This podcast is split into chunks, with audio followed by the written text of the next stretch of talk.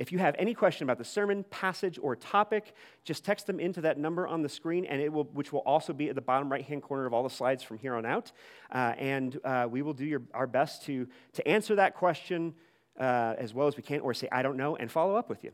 Uh, it's because it's texted, it's all anonymous. So, you know, you can ask the really hard question, and you're like, I don't know if it's okay to ask this. It is, categorically. Just believe that. Trust me.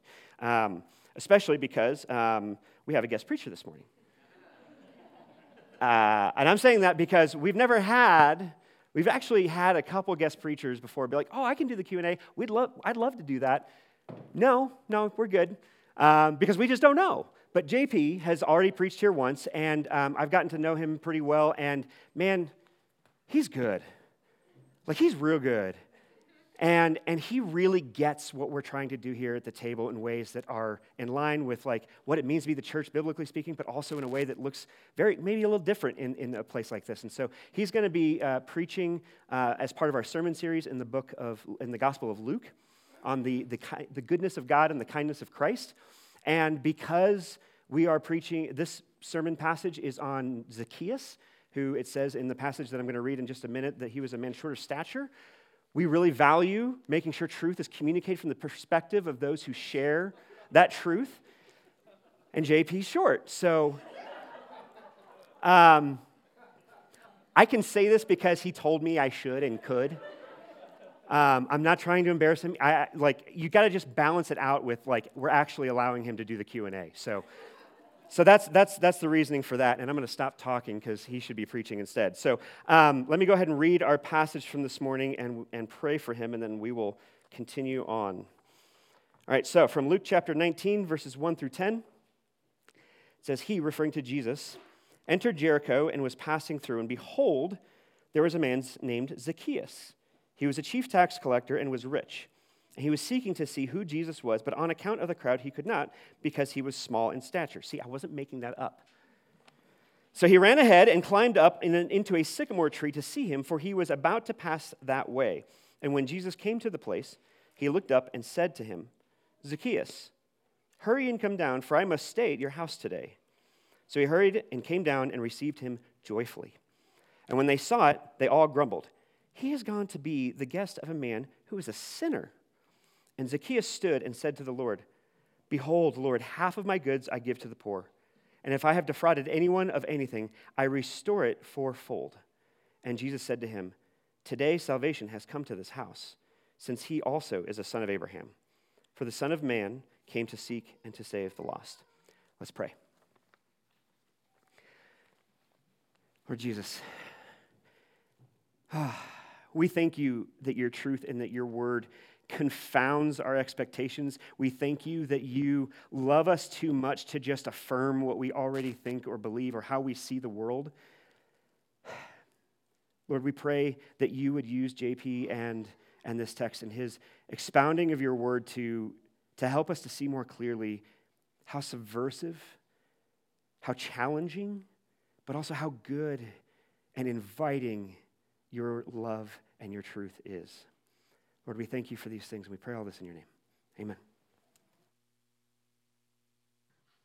Thank you, Brad. Um, I'm really just here to confirm that Brad's an honest guy, so you can see the, the short stature um, in front of you. Uh, Brad and I, uh, we, we were actually both at that church planning summit that Brad was, uh, was mentioning earlier, and it was a really great week, wasn't it? Um, to, to be able to be with other church planners all across, uh, all across the planet.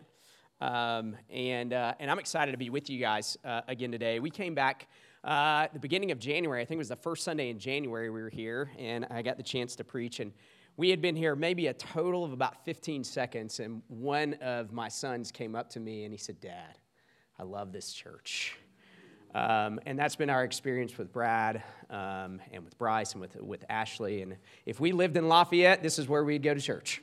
Um, so I'm glad that you're all here this morning, but just so happens we live in South Denver. Um, so, um, but um, I, I, was really excited actually to, to, to look at this passage with you all uh, this morning. Um, and recognizing that the, the, the, sermon series that you're going through in the Gospel of Luke, you're thinking together about the goodness of God and the kindness uh, of Christ, and doing that through these particular interactions and relationships that we see uh, through Luke's gospel that Jesus has uh, with people. And this morning, uh, we get to take a look at a, an interaction between uh, Jesus and a guy named Zacchaeus that Brad just read about. And here's what, here's what I want you to hang on to. This is what I want us to hold on to uh, this morning. And this is what this passage uh, is all about. Um, so, the main point of this passage is that this passage is about the power of Jesus to seek and to save the lost. The power of Jesus to seek and to save the lost. And we get to see that through this interaction that Jesus has uh, with Zacchaeus. So, so I want you to hang on to that. Hang on to the power of Jesus to seek and save the lost. And the way we're going to walk through this interaction this morning is we're going to walk through it in terms of the places that we get to see in this interaction. So the first thing we're going to look at is a tree, then a house, and then the public square. So, a tree. We, we, we first see in verse 1 that Jesus is coming to a place called Jericho and that he's passing through this place. So it seems that uh, Jesus doesn't really have these plans to stay for a very long time. He's, he's actually just passing through. And then we're introduced to this guy named Zacchaeus. Zacchaeus is, uh, we are told, is a chief tax collector uh, and that he is, uh, he is rich. Um, Chief tax collector basically means that Zacchaeus oversaw all of the other tax collectors that were sort of in his region. So he kind of like managed that. That's what he, uh, that's what he did. And his job put him into in a position where he was incredibly wealthy. Uh, he was very, very rich. So Zacchaeus uh, finds himself in a very powerful position. Uh, he is in a position in his society where he holds uh, a great deal of power. Uh, he holds the power over uh, whether or not to take funds, to take resources, to take money from people, um, and to potentially even destroy their life if he wants to. Certainly, uh, he has the power to take funds and money from people and to oppress them and keep them down. He also is in a position of power where he could actually lift people up. He could actually help people flourish. And then we see that Jesus is coming into town. Jesus is coming into town where Zacchaeus lives, and the crowds, they start gathering. Uh, around Jesus. And there's so many of them, and it seems that there's so many people that are gathered around Jesus that Zacchaeus uh, couldn't see Jesus. And Zacchaeus is described to us as being small in, in stature, right? Um, I can identify uh, with this. I told Brad when we were in Florida, I said, you know what would, be, would have been really great is if at some point in time in my life I worked for the IRS. Um, I, could, I could really, really identify with Zacchaeus then. But I certainly identify with Zacchaeus in, in this. If you are small, and if you're a child, you know this, like you get this, you have to be resourceful. If you're gonna get to things, and if you're gonna see things, and if you're gonna be involved in things, you have to be resourceful. So Zacchaeus is a very resourceful man. And he goes and he climbs up this sycamore tree. And kind of think of the sycamore tree as its, its branches are spread out like an oak tree. And so Zacchaeus, he climbs up into this tree just so he can catch a glimpse of Jesus. Like that's his, that's his purpose, is to catch a glimpse of Jesus. It's kind of like me when I'm in my kitchen and I, and I open up the cabinet and I'm trying to look on the top shelf, but I can't see, so I have to pull out the step stool just so I can catch a glimpse of what's going on there. He's just trying to catch a glimpse of Jesus. There must be to Zacchaeus something incredibly compelling about this Jesus who's come into his town. And then we come to verse 5 and we see that Jesus comes to the tree. Jesus comes to the tree and he stops there. Jesus places himself in a position to where he actually has to look up to Zacchaeus. And he looks at Zacchaeus and he says, Come down, hurry, come down. I must stay at your house. And this language here, where Jesus communicates, I must stay at your house, it's the language of determination. Like Jesus is not going to be deterred. He is not going to take no for an answer from Zacchaeus. Jesus is, is the house guest who uh, doesn't knock and just comes in. He just lets himself in. He's very, very determined. And so he tells Zacchaeus, Come down, I got to go to your house.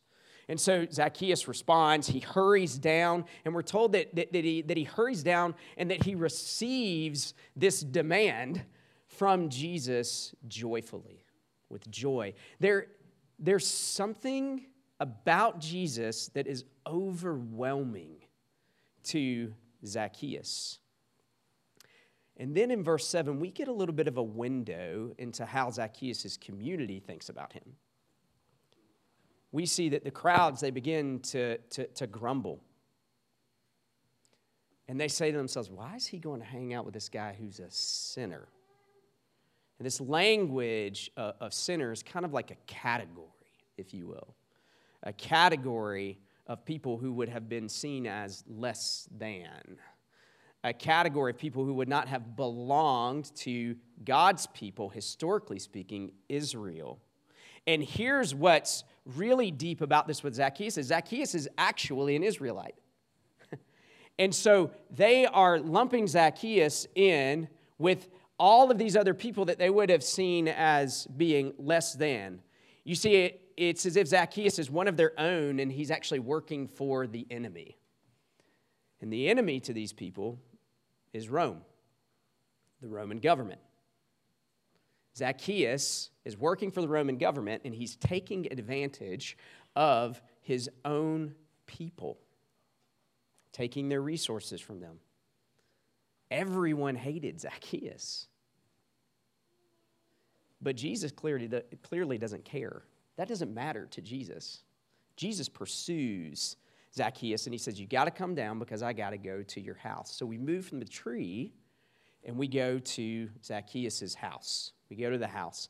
And it's interesting, we don't really get any specifics of what the interaction between Zacchaeus and Jesus is at Zacchaeus' house. Um, but clearly, Jesus went to Zacchaeus' house with determination to interact with him and to communicate things to him. And whatever it was that Jesus said to him, radically changed Zacchaeus. He had a radical change because the next place that we see Zacchaeus and we see Jesus is actually in the public square. That's what scholars and commentators who have looked at this passage say about the declaration that gets made is that it's that, that Zacchaeus has kind of come back to the public square to make an announcement, to make a declaration. And this is his declaration in verse 8. If you have a copy of the Bible, you can look at this with me. Let's read this back together. Zacchaeus stood and said to the Lord, said to Jesus in the public square, Behold, Lord, the half of my goods I give to the poor, and if I have defrauded anyone of anything, I restore it fourfold. This short, rich tax collector sinner encounters Jesus and he comes out to make a public promise, a public declaration, a public promise. I'll give away half of what I own to the poor. And then he acknowledges that he's defrauded people before, really. He acknowledges that he has taken what did not belong to him. And he says, I'll repay that fourfold, four times as much as I've taken to anyone that I've done that to. It communicates this radical change that has happened inside of Zacchaeus that works itself out in this public promise. And, and here's how we know that this change is radical is we actually have to dip back into the Old Testament a little bit. In Leviticus chapter 6, we find out that God instructs his people that restitution, repay, paying back, should include the original amount plus no more than one fifth on top of that. Zacchaeus says, I'll go four times. And four times the mount is actually on par with another instruction that God gave his people in Exodus chapter 22 that four times repayment is equal to the repayment and restitution for theft and killing of or selling of livestock, of an animal. Do we see what Zacchaeus is saying here? Zacchaeus is saying, I'm a thief. I have taken that which does not belong to me. You see what Zacchaeus says? He's, he declares, I'm guilty. I am the sinner that you call me to be. I'm absolutely and utterly guilty, but Jesus has changed me radically. And then in verse 9, we see Jesus' own declaration, his own promise about Zacchaeus to Zacchaeus in the public square. Verse 9, Jesus said to him, Today, today salvation has come to this house, since he is also a son of Abraham. Hey, crowd out there, other sons and daughters of Abraham, this guy is too. He belongs to God's people. In verse 10, for the Son of Man, Jesus, came to seek and to save the lost. Jesus makes his own declaration. Salvation has come to Zacchaeus' house. He really and truly is a son of Abraham because the Son of Man came to seek and to save the lost. Radical, radical, radical change has happened in Zacchaeus' life. Now remember, this passage is ultimately about the power of Jesus to seek and to save the lost. That's ultimately what this passage is about. So, what I want us to do for the next little bit is I want us to think about and think together about and process together about this idea of, uh, of power. Um, it's a word we're all very familiar with. Um, in some spaces, it's a very loaded word, right? I want us to look at this idea of power from a few different perspectives. I want us to think about the idea uh, of power from an institutional perspective and a personal perspective, and how institutionally we look at power and personally we look at power, and how institutionally power is used and personally how power is used.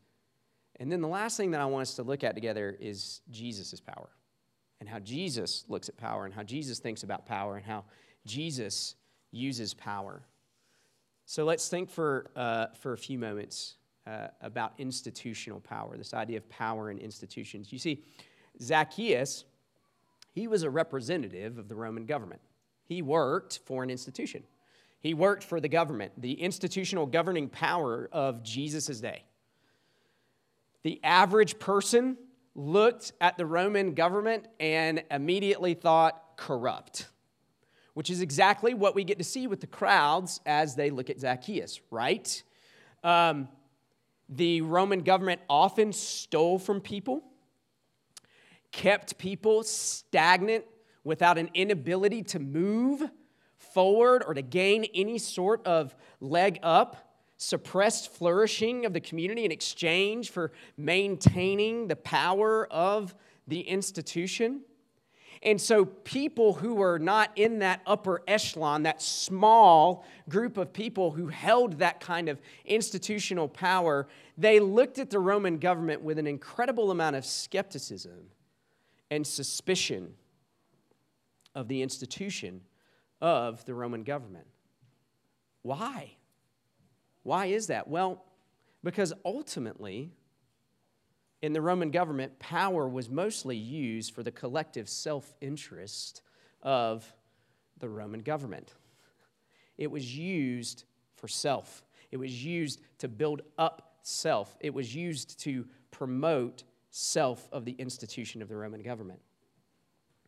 In 2019, so this is pre pandemic, um, the Pew Research poll um, did, a, uh, did a survey that was, uh, that was asking questions that was trying to get at how much people trusted trust institutions in the United States.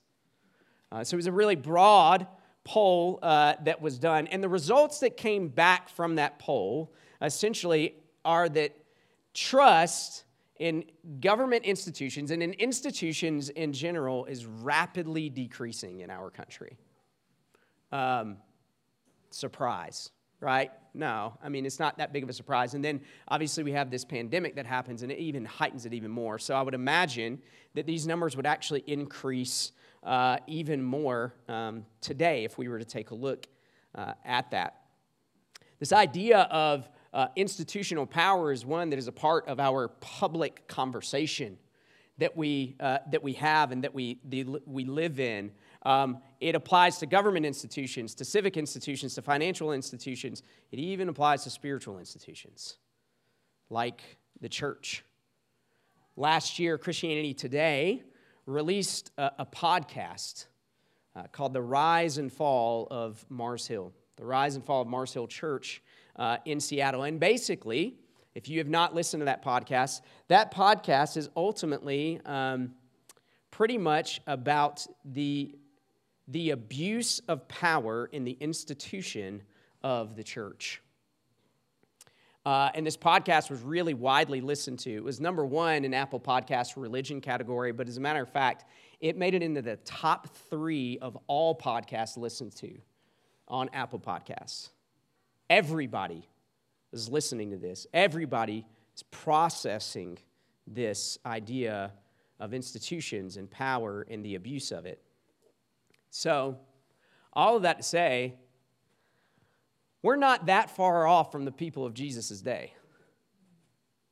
I mean, we actually have a lot in common with the people that are here in this passage. And we have suspicion, we have skepticism toward institutions. Why? Because we've seen and experienced, some of us on a very personal level, institutions using power for self interest. Whether those are governmental, financial, civic, and even the church. And what all of this should do is it should yield in us a deep, deep sadness. A deep sadness for the, the state of things and even an appropriate frustration around that, and an appropriate longing for something that is better than that. Even a looking at and saying, that's just wrong. That would be very, very, very appropriate. But, but we should not do that without a sense of, of humility a sense of introspection about ourselves.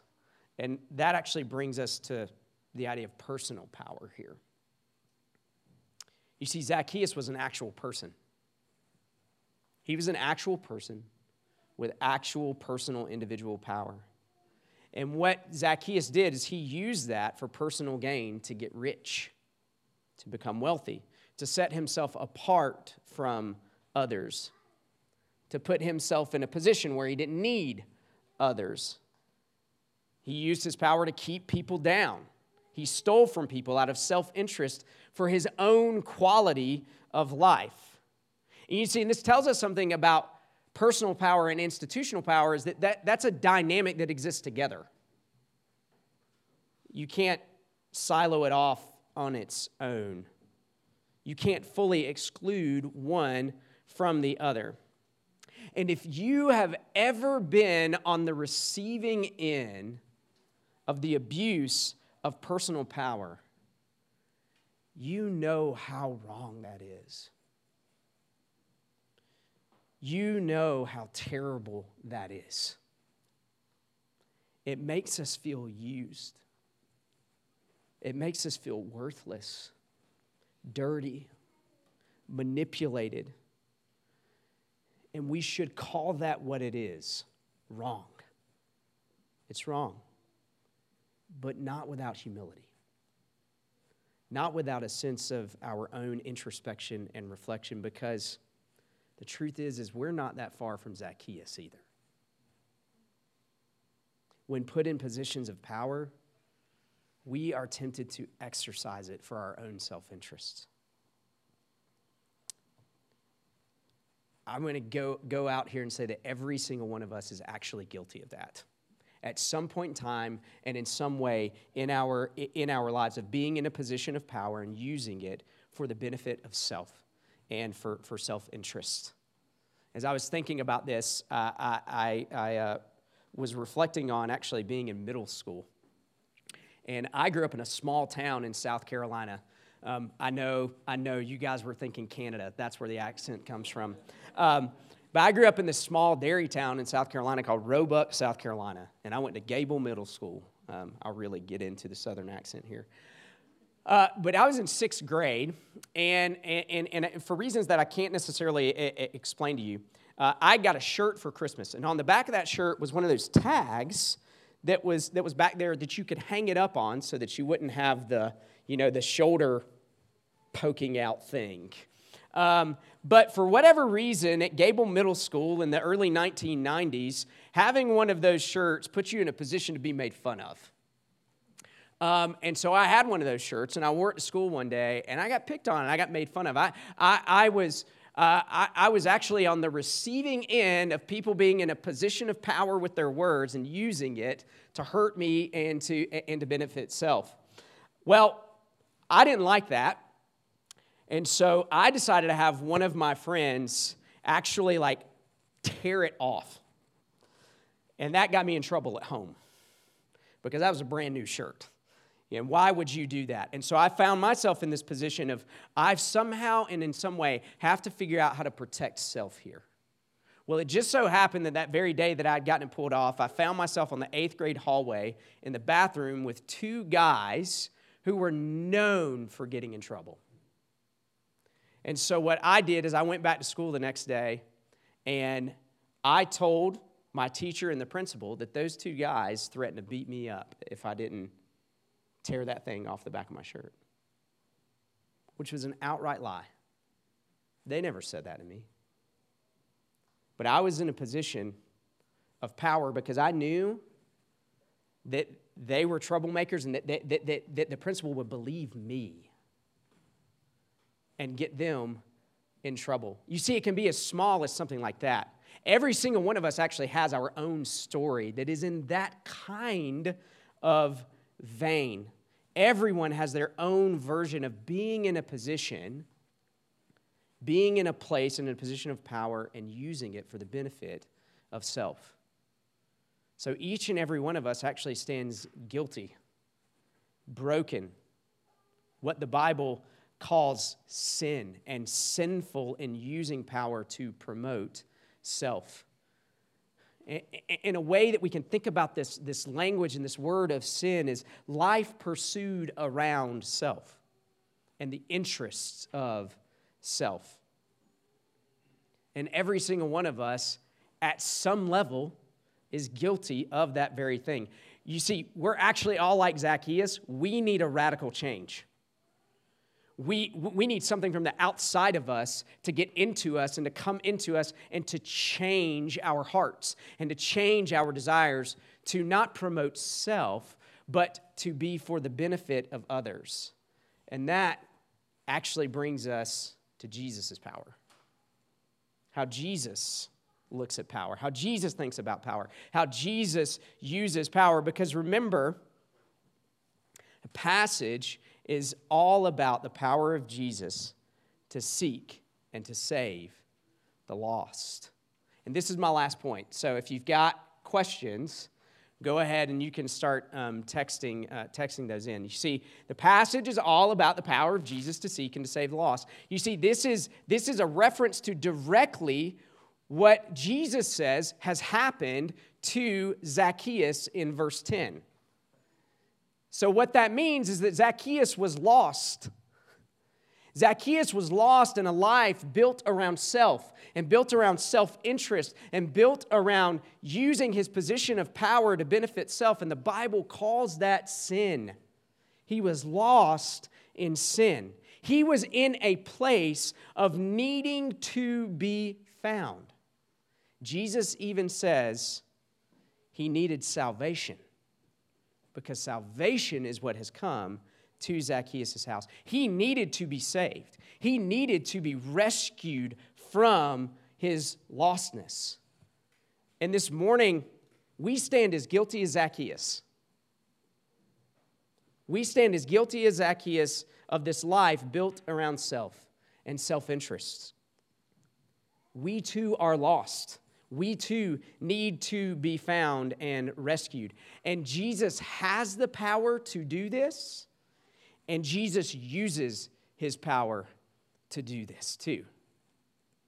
A number of years ago, when our family was still living in North Carolina, we went to a friend's house uh, to, to play, and they had woods out behind, uh, out behind their house. It was full of, of pine trees. If you've ever been to North Carolina, you know pine trees are everywhere. Um, and it was fun to romp around and to play in, the woods, and our kids were playing out there. And on the back side of their woods was a clearing, and in this clearing, there were two smaller ponds that were there. And our children were out there and, uh, and, and, they were playing, and we were kind of out there in the woods, but we had lost sight of them. We didn't exactly know uh, where, they, where they were. And then all of a sudden, our, our oldest daughter, Lucy, and her, and her friend Cora, they come running from the other side uh, of these ponds out of the woods, and they're screaming.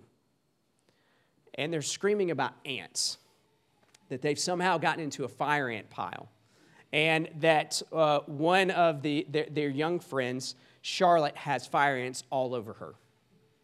Um, and so myself and Charlotte's dad, first we check and make sure our older daughters are okay, and then we go running to see if we can find Charlotte and to see how bad this really and truly is.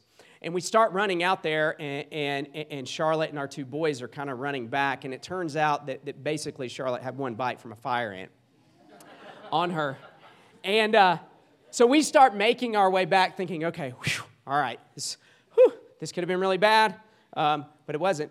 And, and, then, and then we get back to the spot where we left Cora and Lucy, and, Cora's there, but Lucy's not. And I said, Cora, where did Lucy go? And she said, well, well, Lucy went running, running off that way, like back, back in through the woods. I was like, okay, well, so start walking back through the woods, back to their house and to their backyard, thinking along the way, I'm going to I'm gonna see her, like I'm going to pass her, or she's actually already up at the house. And I come out to the other end, the other side, the other side of the woods, and yell up to my wife, Carrie, Carrie, is, is Lucy there? Is she, is she in the backyard? And Carrie's like, No. I said, Well, have you seen her? And she said, um, No, I, no, I haven't seen her. Uh, and, and then it hit me. We don't know where she is. And so I went running back through the woods and was screaming her name, trying to find her, trying to find her. And, and, and I hadn't explained anything to Carrie. she has no idea what's going on, but separately, she too starts running back through the woods, and we cannot find Lucy. She's lost. We can't find her. As a matter of fact, she was so afraid of these ants that, that, that, she, that, that, that her pile of clothes is sitting at the edge of this pond. Um, and I'm thinking to myself as I get back to the pond, she thought these ants were all over her and she tried to get in the water. Um, and, and, and we don't know where she is. And so we're screaming and running everywhere, everywhere, everywhere. And then, then all of a sudden, I, I hear her voice and I see looking across a, a, a ravine my wife and she's just barreling down the side of this ravine to go and to, to grab our, uh, our daughter and to find her. And she comes up with her, and, and, and Lucy's all dirtied and muddied. Carrie's all dirtied and muddy. She's got holes in her shirt because she's run down the side of this hill and sticks have grabbed her and thorns have grabbed her. And she comes up with our daughter and she's holding our daughter, and our daughter is clinging to her for for her own very life because she's so, so, so scared. This is exactly how Jesus looks at you and me and Zacchaeus. Jesus comes down into the ravine and he gets dirty right alongside of us. He gets dirty right alongside of us, and we're lost and we can't get ourselves out of that. And what he does is he picks us up and he latches us on his back and he carries us out with them. You see, Jesus comes to us and he says, You know what? You can't save yourself. You can't rescue yourself, but I have the power to save you. And that's exactly what I will do. And that means, and this is what Jesus is communicating to Zacchaeus and to us, it means that Jesus will go to a cross. Jesus will become our sin and our self centeredness. Jesus will become the dirt and the grime that is all over us while we are in the ditch, the life that's built around self. And he says, I'll become that for you. I'll become that for you on your behalf. And in my death, what happens is salvation comes to your house. You actually are rescued. You actually are saved because I am the one who is going to do it. You see, Jesus uses his power only for the benefit of others. Always and only. Never to promote self, but only to promote the lost that he came to seek and to save, and to give us forgiveness and to give us life. And you notice Zacchaeus doesn't earn this. He doesn't earn this, and neither do we. It's declared over us. That's what Jesus does. Jesus makes a declaration, a promise over us. You see, this salvation, this rescue is given to us as a free gift. It's a free gift that Jesus willingly comes and gives to us, and the Bible calls that grace. It is the free gift of God's goodness to us in his love for us through the kindness of Christ. And when we are united together with Jesus by this very grace and saved from our sin and our lostness, it changes how we look at power. It changes how we use power, not for self, but for the benefit of others. To give it away, not to promote self. And further than that, Jesus didn't just come to seek and to save one lost person or many lost persons, but he actually came to seek and to save a lost people, a collective, a corporate, a group that he calls the church. And the way he refers to his church is that his church is a building, it is his body, it is his bride. Jesus came to save and to seek the lost that is his people, his church. That means that Jesus is actually building an institution that should mirror the way he thinks about power and the way he looks at power to promote the benefit of others, not to promote the benefit of self to seek and to save the lost, to invite people into his house where he must stay, the church, and to proclaim salvation belongs here in this place, and it has come through my very broken body and my very blood that is given for you. the power of Jesus to seek and to save the lost. Let's take a look at some of these questions, maybe that we have. Oh my goodness. This is uh, be gentle with me. I'm, this, is, this is my first go at this. Um, so let's take a look here.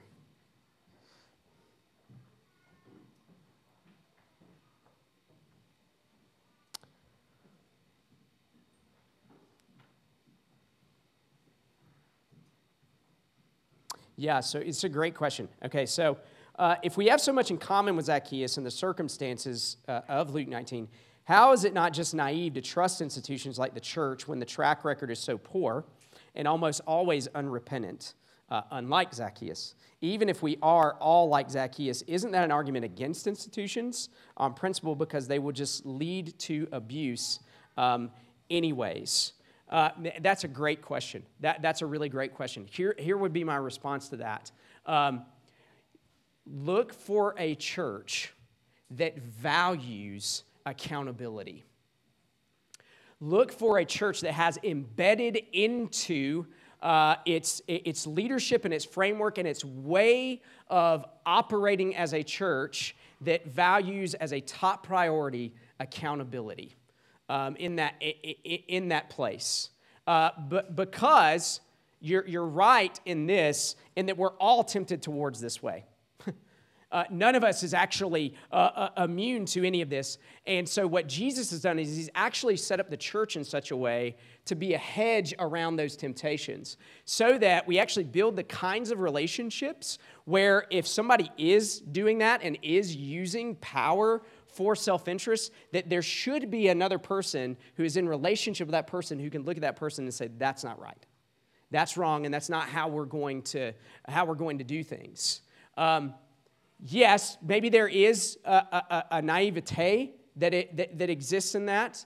Um, but what I would say is that the principle of the reality that Jesus hasn't just come to seek and to save a lost person or a lost many persons, but the principle that he came to seek and save a lost people and to build a church, to build an institution, that principle actually supersedes uh, the, the, the other one that might say, well, let's just not do it because it's ultimately going to lead uh, to this.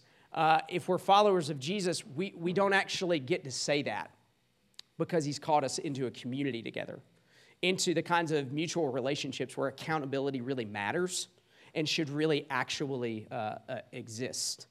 Okay, so that's that one.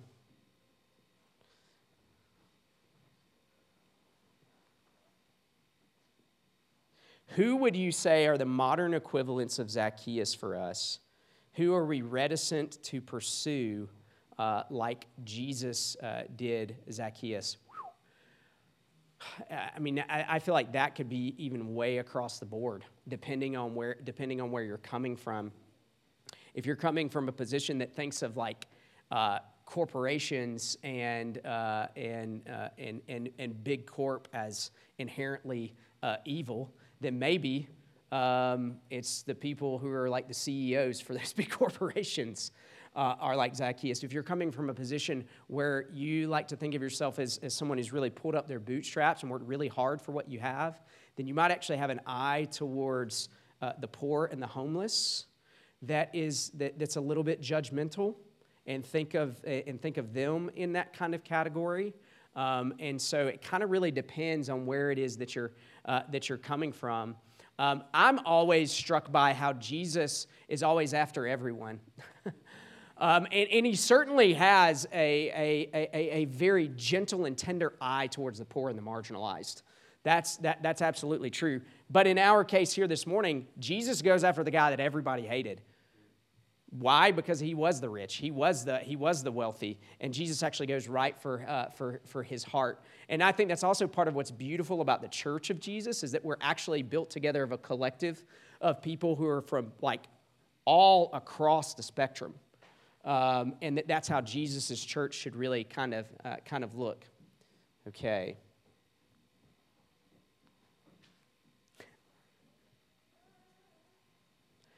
You commented that Jesus is a house guest who just lets himself in and doesn't knock.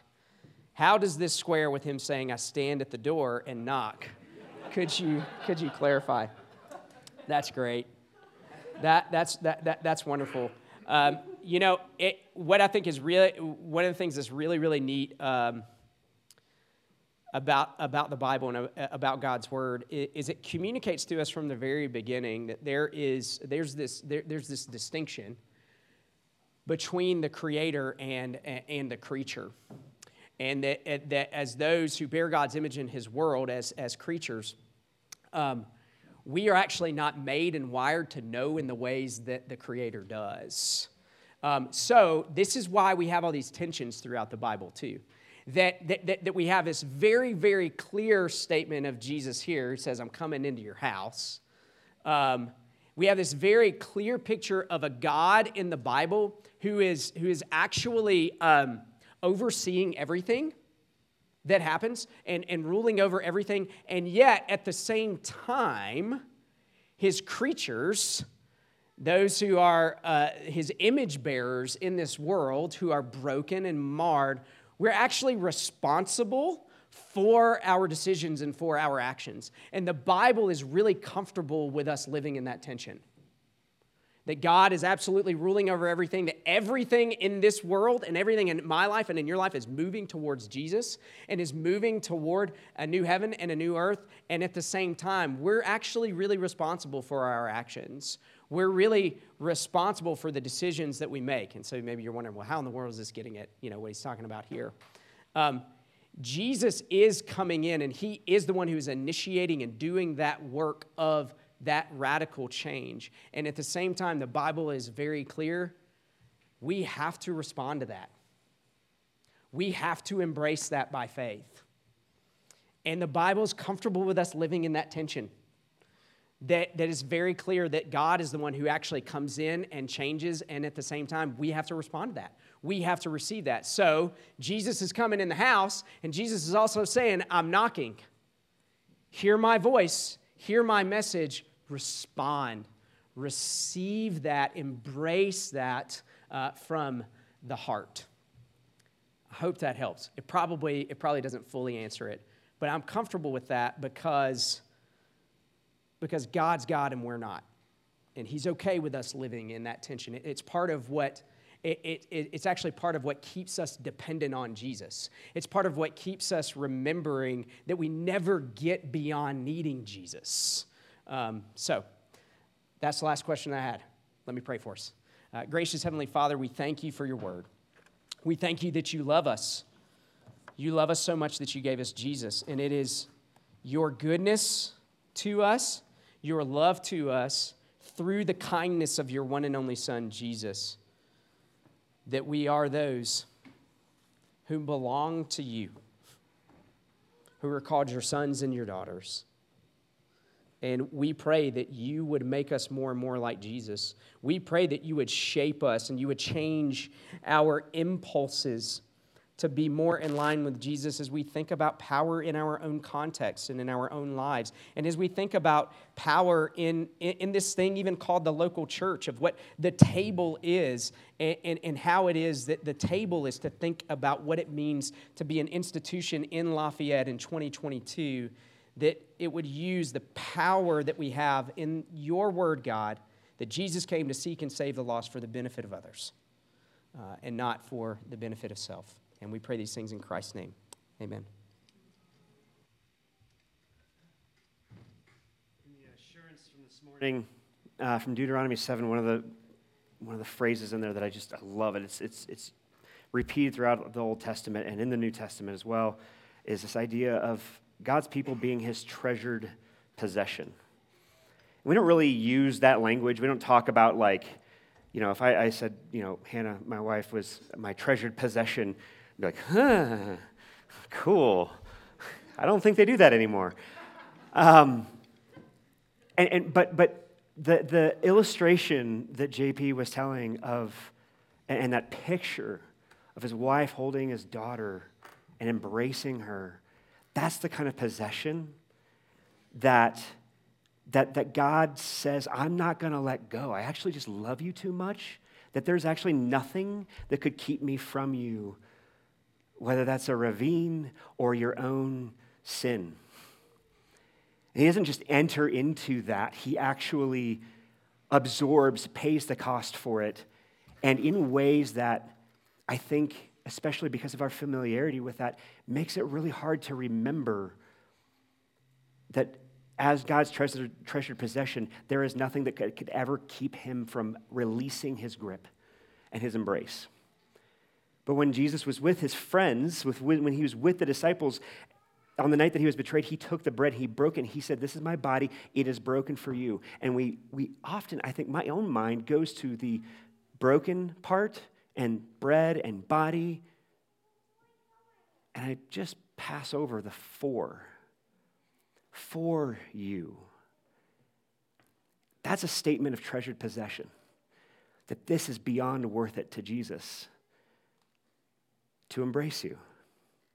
And likewise, he took the wine and he poured it out and he says, This wine is my blood. It is the blood of the new covenant. It is given for the remission of sins. It is here to close the gap as I sprint to hug you. And there is now nothing, this is so potent, so effectual, so, so satisfying of every gap you could possibly fathom, there's nothing that can undo it. And whoever, you know, texted in that question around who are the people that we disbelieve and don't pursue in the way that Jesus Zacchaeus is, my first thought was like, I have a hard time believing that he does that with me. You know, a CEO, it's like, okay, yeah, sure. Cool. Jesus loves him. Got it. Me, though?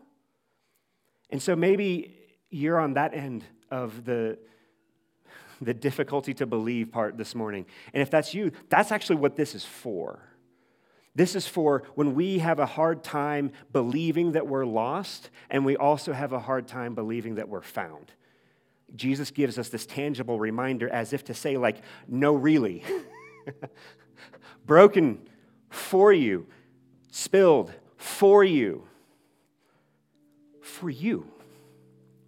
And so, if that is your hope, even just a little bit, this table is for you. And you're invited to come and eat and drink. Be nourished in that truth and in that hope. And let's pray. Jesus, thank you for not just a reassurance, but a I don't even have the words to describe how badly we need to be reminded that we are your treasured possession, in part, especially because it is the forgetfulness and that gospel amnesia that causes us to, to think that, to disbelieve or doubt that you could love other sinners. So, Lord, humble us, but not in a sense of woe is me, despair, but in hopeful joy that your love changes everything. And therefore, we need bring nothing to the table. Lord, we thank you for your love and your grace that makes us not just possible, but assured. And we pray in your name. Amen.